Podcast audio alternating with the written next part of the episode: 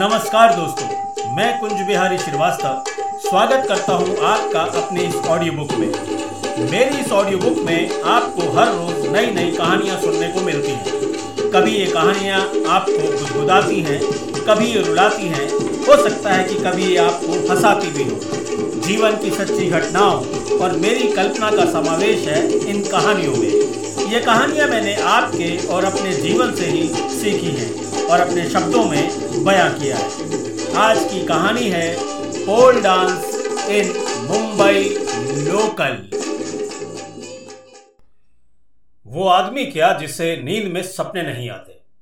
जो सपने नहीं देखता ना साहब, वो सोता नहीं है। सपने सोते हुए ही आते हैं। सपने सच भी होते हैं। अगर आप सपनों का पीछा करो, उन्हें पाने का प्रयास करो। जो लोग हवा में किले नहीं बना सकते, वो जमीन पर कील भी नहीं ठोक सकते। नेपोलियन बोनापार्ट ने ऐसा ही कहा है।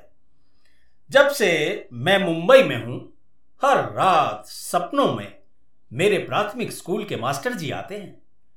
उनका सपनों में हकीकत में बदलने वाला उपदेश मेरे मानस पटल पर ऐसे चित्रित होता है मानो आसमान पर इंद्रधनुष रंग बिखर गए।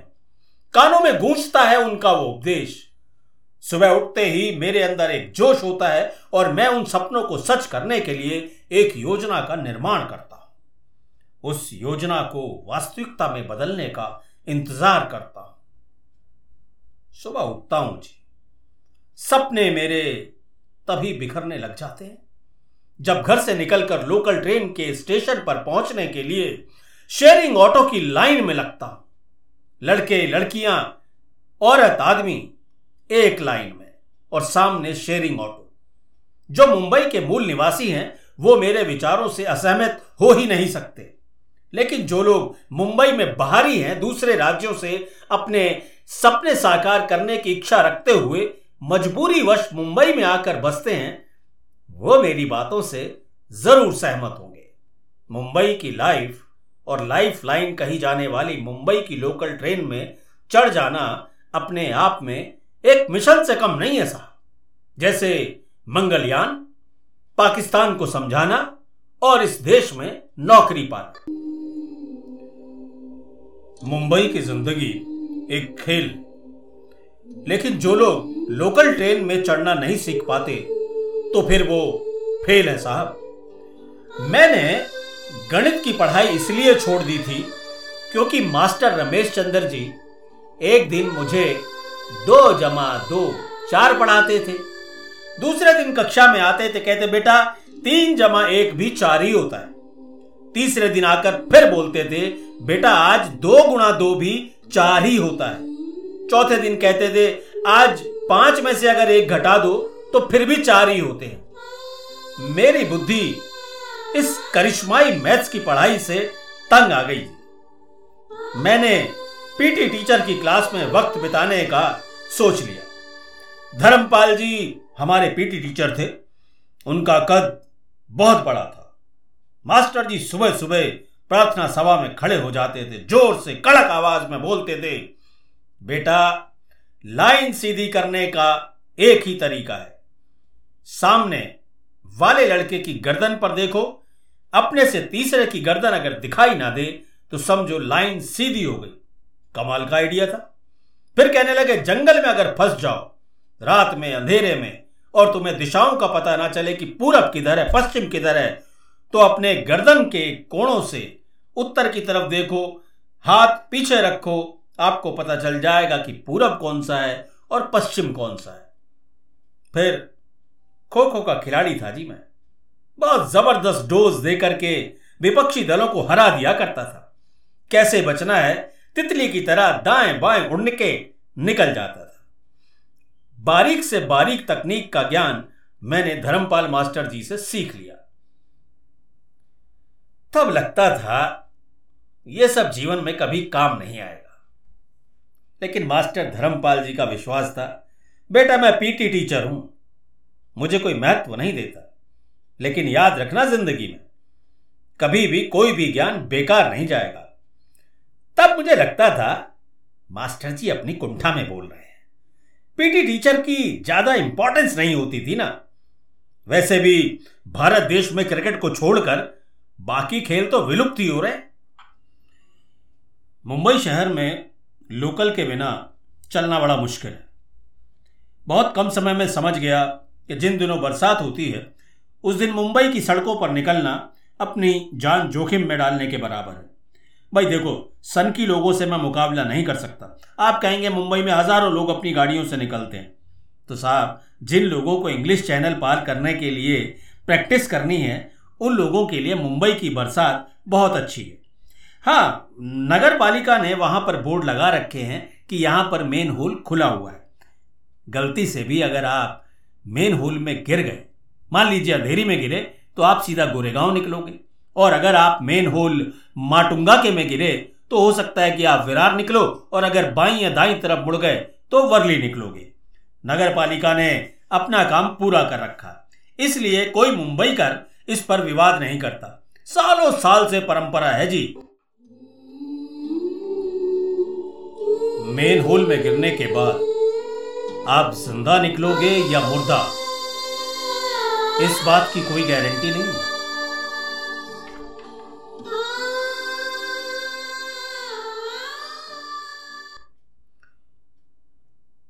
लोकल स्टेशन पर लोगों की दुर्दशा को देखकर मैंने प्रण कर लिया कि मैं भी अपने लिए किसी गुरु द्रोण की तलाश करूंगा। गुरु द्रोण ने अर्जुन को श्रेष्ठ धनुर्धर बनाया, ठीक उसी प्रकार मुझे गुरु द्रोण की तलाश थी जो मुझे लोकल ट्रेन में चढ़ना सिखा दी। मेरे मित्रों में ऐसा कोई भी काबिल नहीं था, सब अभी ट्रेनिंग एकेडमी में नए ही थे। शेयरिंग में ऑटो पकड़ना, ऑटो की लंबी लाइन में लगना, सुट्टे पैसे जेब में हमेशा रखना, संयम से घंटों ऑटो का इंतजार करना, कभी कभी वो वाहतुक पुलिस, बोले तो ट्रैफिक पुलिस वाले, ऑटो को रोककर चेकिंग करने का अंदाज। आप चाह कर भी ऑटो से उतर नहीं सकते। ऑटो में एक के ऊपर एक तीन सवारी, लेडीज जेंट्स कंबाइंड।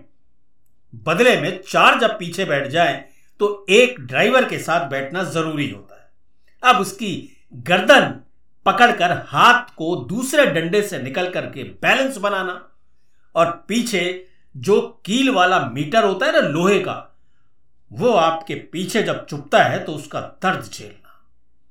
गड्ढे में से रजनीकांत स्टाइल में जब वो ऑटो को निकालते हैं ना, तो हम ना गिरे इसके लिए बैलेंस बनाना, ऑटो उछले तो हेड इंजरी कैसे बचेगी उसको डिफेंस करना।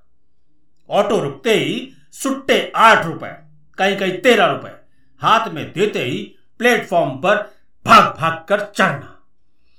तीन महीने में ये सब सीखना था। शुरू कर दीजिए कोशिश।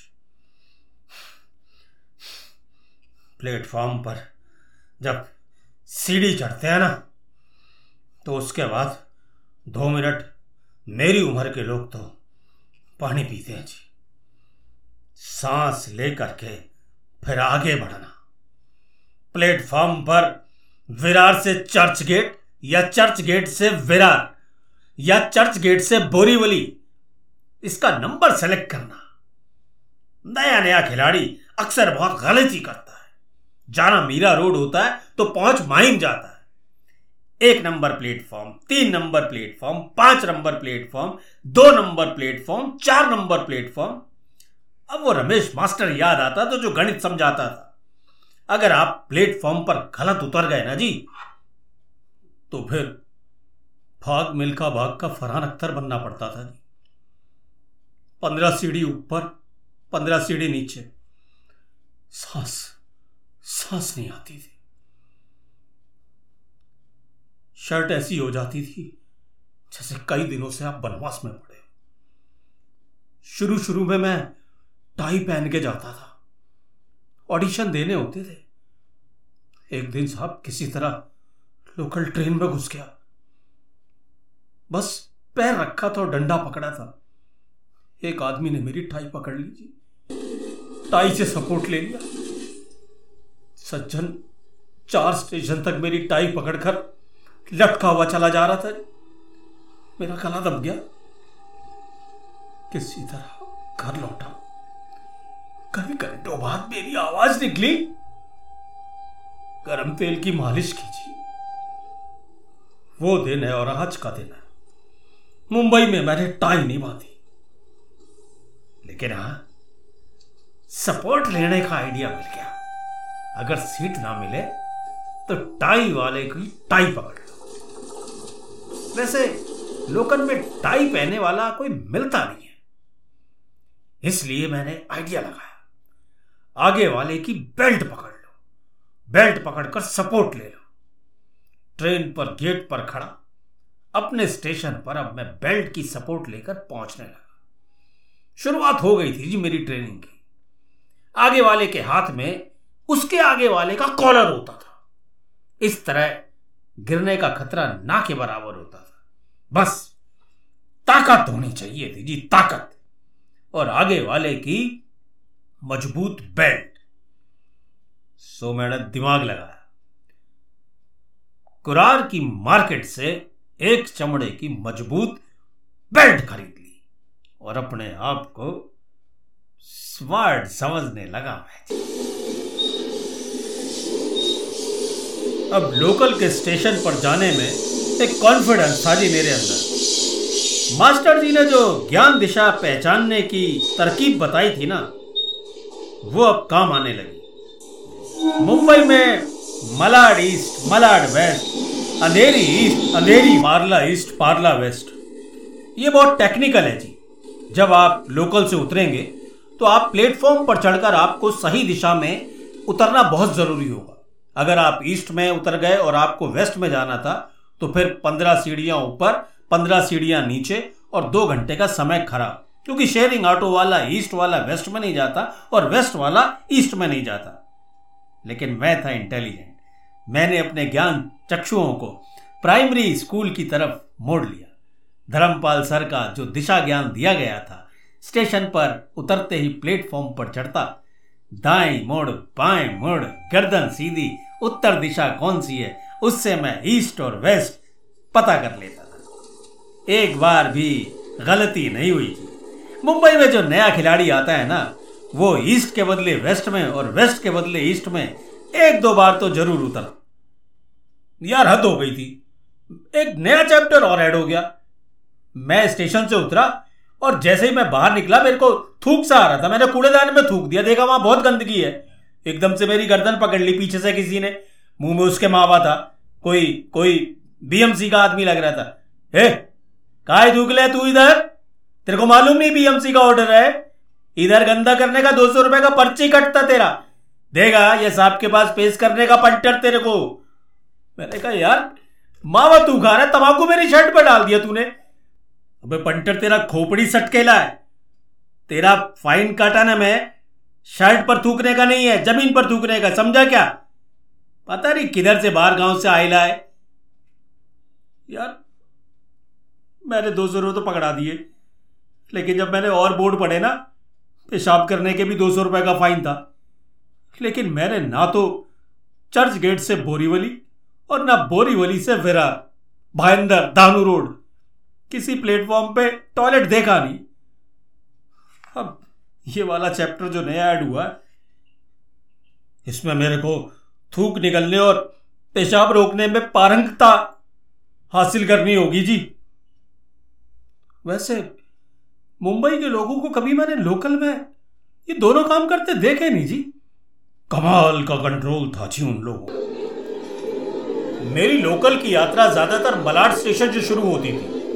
भीड़ ऐसी थी कि जैसे किसी बड़े राजनीतिक दल की रैली हो, सिर्फ खोपड़ियां ही खोपड़ियां दिखाई देती थी। गांधी फिल्म में गांधी जी की अंतिम यात्रा में भी रिचर्ड एडिनबरा साहब ने इतनी भीड़ नहीं दिखाई। घोषणा होते ही लोग एकदम ट्रेन की बोगी की तरफ भागते थे। भीड़ में भगदड़ मच जाती थी। जो ताकतवर आदमी होता था वो ट्रेन में घुस जाता था, गेट पर ही अटक जाता था, क्योंकि चढ़ने से ज्यादा उतरना बड़ा मुश्किल होता था। बाकी मेरे जैसे कमजोर लोग किसी तरह घुसने की कोशिश करते थे। लेडीज डब्बे में तो गाली गलौज तक हो जाती थी, एक दूसरे की चुटिया पकड़ लेती थी, कोई बैग की सपोर्ट में अटक जाती थी। जो डर गया ना वो प्लेटफॉर्म पर ही खड़ा रह गया, और जो चढ़ गया वो समझ लो सिकंदर। कभी स्लो लोकल, कभी फास्ट लोकल, भगदड़ मचती, अटका या लटका, जिसने अपनी जान की बाजी लगा दी वो तो अंदर पहुंच गया जी और बाकी पहुंच गए घोड़बंदर। एक दिन रुपेश मेरा दोस्त मेरे शूटिंग के सेट पर आ गया जी। मुंबई में उन्हीं के फ्लैट में मैं रहता था। वहां बारिश का सीन चल रहा था। हम दोनों साथ निकले। मुंबई में मुझसे सीनियर प्रवासी था। बाहर तेजी से बारिश हो रही थी। किसी तरह अंधेरी स्टेशन पर पहुंचे। ट्रेन दिख नहीं रही थी। भीड़ ऐसी लगी थी जैसे भारत छोड़ो आंदोलन में थी। कुछ देर के बाद एक घोषणा हुई, विरार जाने वाली ट्रेन तीन नंबर पर खड़ी है। एक ट्रेन आई भी,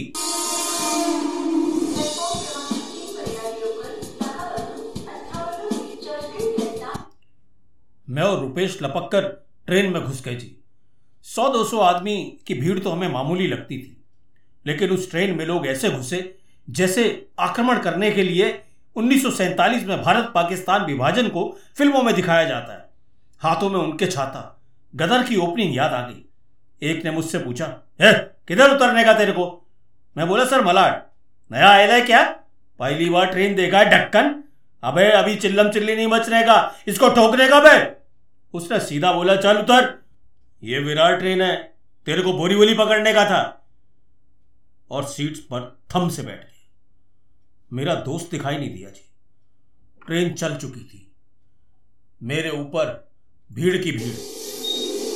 मेरे समझ में नहीं आ रहा था। मलाड, कांदीवली, बोरीवली, मीरा रोड सब पार हो चुके थे। मैं पहुंचा विरार। किसी तरह देर रात घर पे पहुंचा जी। दरवाजा खुलवाया। सामने रुपेश था जी।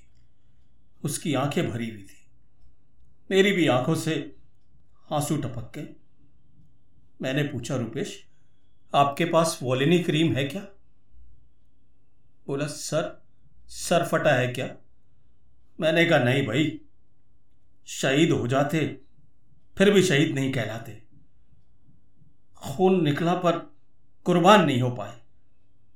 मैंने आंखों से ही उसको माफ कर दिया। उसने क्रीम और हल्दी वाला दूध मुझे दिया। अपना जुर्म कबूल किया। सर मैं डर गया था। कूद गया अपनी जान बचाने को। जैसे ही भीड़ देखी, ट्रेन से अगर मैं नहीं कूदता तो मैं मैंने अभी शादी नहीं की है ना सर, मैं भी जीना चाहता हूं। मैंने कुछ नहीं कहा। रुपेश ने मेरी छाती में वोलिनी की मालिश शुरू कर दी, लेकिन गुस्सा बहुत आया। एक लोकल की वजह से दोस्ती में तरार।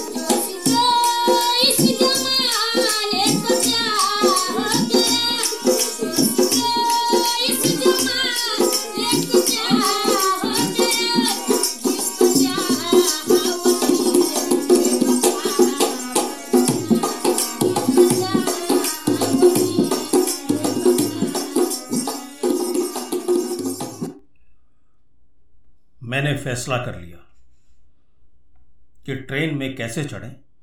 अब मैं एकलव्य की भांति खुद ही इस बात को सीख लूंगा। अब मैं लोकल का एक्सपर्ट हूं जी, मलाड स्टेशन का। एक हाथ में अखबार पढ़ता हुआ मैं कई स्टेशन अब अकेले चला जाता हूं। हेडफोन लगाए हुए मोबाइल का गाने सुनता हुआ मैं विरार तक निकल जाता हूं। एक और नई चीज मैंने सीखी जो किसी को नहीं आती। डब्बे के बीच में लगे हुए पोल पर अगर मैं लिपट जाऊं तो फिर ना गिरने का खतरा और ना ही धक्के लगने का खतरा। इसके लिए मैंने बकिंग फर्नाडिस के वीडियो देखकर पोलडांस सीख लिया। घी खाया साहब, नई गाय के दूध से बना खरबस, ताकत आती है, रनिंग बहुत करी। हड्डी और पैर की मोच की दुकान वालों के एड्रेस नोट कर लिए जो हर स्टेशन के बाहर लगे होते। अब मैं बिना सांस लिए तभी हुई गर्दन से यह भी बता सकता हूं कि अगला स्टेशन कौन सा है। पूछो तो गुरेगांव आए। अब मैं धक्का मारने में एक्सपर्ट हूं। लोग मेरी तारीफ करते हैं जब मैं धक्का लगाता हुआ आगे वालों को प्लेटफॉर्म पर उतरवा देता हूं। हम्म पठानवाड़ी की दही हांडी फोड़ने वाली ग्रुप का मैं कप्तान रहा तीन दिन। उससे मुझे दही हांडी तोड़ने की प्रैक्टिस हो गई और अब डब्बे के बाहर जब भीड़ होती है तो मैं उनके ऊपर कूदता हुआ सीधा डब्बे के अंदर जाता हूं। विटामिन खाया, विटामिन डी लिया, हड्डियां मजबूत है, चार पांच लोगों का मैं बोझ भी सह सकता हूं और धन्यवाद देता हूं मैं समता कपूर जी को, जिनका नागिन सीरियल एक दो तीन चार पांच टीवी पर आ रहा है। उसे देखकर मैं इच्छाधारी नाग और नागिन बनने की भी प्रैक्टिस कर रहा हूं। अगर मैं इच्छाधारी नागिन बन गया तो लोकल के अंदर सीट यानी नागमणि मुझे मिल जाएगी। मैं भेष बदलकर पोल से लिपट जाऊंगा। पोल के ऊपर, पोल के नीचे, पोल के ऊपर, पोल के नीचे, और मुझे जरा सा भी खतरा नहीं होगा। मेरे दोस्त अब मुझसे जलते हैं क्योंकि वो लोकल के स्टेशन पर रह जाते हैं और मैं पहली ही लोकल के अंदर घुस जाता हूं। आज रात मैं सपने ले रहा हूं। मैं इच्छाधारी नागिन बन चुका हूं। नागिन बनकर मैं पोल पर लिपट चुका हूं और पोल डांस कर रहा हूं। कभी ऊपर जा रहा हूं, कभी नीचे आ रहा हूं। मैं किसी को दिखाई नहीं दे रहा। मेरे दोनों जूते मेरे पैरों के अंदर हैं। पिछली बार मेरा एक जूता मलाड पर उतर गया था और दूसरा माहिम में छूट गया। हा हा हा, हम लोकल के हैं सिकंदर। स्टेशन पार हो रहे हैं। Ram Mandir, Goregaon, Jogeshwari, Andheri, Parla, Santa cruise. अब मैं सीट पर बैठा हूँ। मुझे नागमणि मिल चुकी है। लोकल हवा से बातें कर रही है। खिड़की से खेत खलियान दिख रहे हैं। झोपड़पट्टी गायब है। मैं पोल से लटका पोल डांस कर रहा हूं और लोकल का आनंद उठा रहा हूं। सपना टूट गया जी और आंखें खुल गई। नीचे झांका तो शेयरिंग ऑटो खड़ा है। अखबार उठाया। हर रोज की तरह कोने में एक कॉलम छपा था, कातिल लोकल। नीचे कल का आंकड़ा था, ग्यारह मरे और बीस घायल। अगर कोई मरे लोकल से कटे, घायल होकर गिरे तो कूद जाओ और लोकल के अंदर हो जाओ। यह आखिरी सबक था। अखबार बंद किया। सपने जो सच करने हैं वो मौत ही रोक सकती। मुंबई लोकल तो मुंबई वालों की लाइफ लाइन है, तो फिर वो लाइफ एंड करने वाली कैसे हो सकती है? आमची मुंबई, यही विश्वास लेकर शेयरिंग ऑटो में बैठ गया। मरने से डरता है क्यों? मरने से डरता है क्यों? ठोकर तो जब तक न खाएगा, पास किसी गम को न जब तक बुलाएगा, जिंदगी है चीज क्या नहीं जान पाएगा। रोता हुआ आया है, रोता चला जाएगा।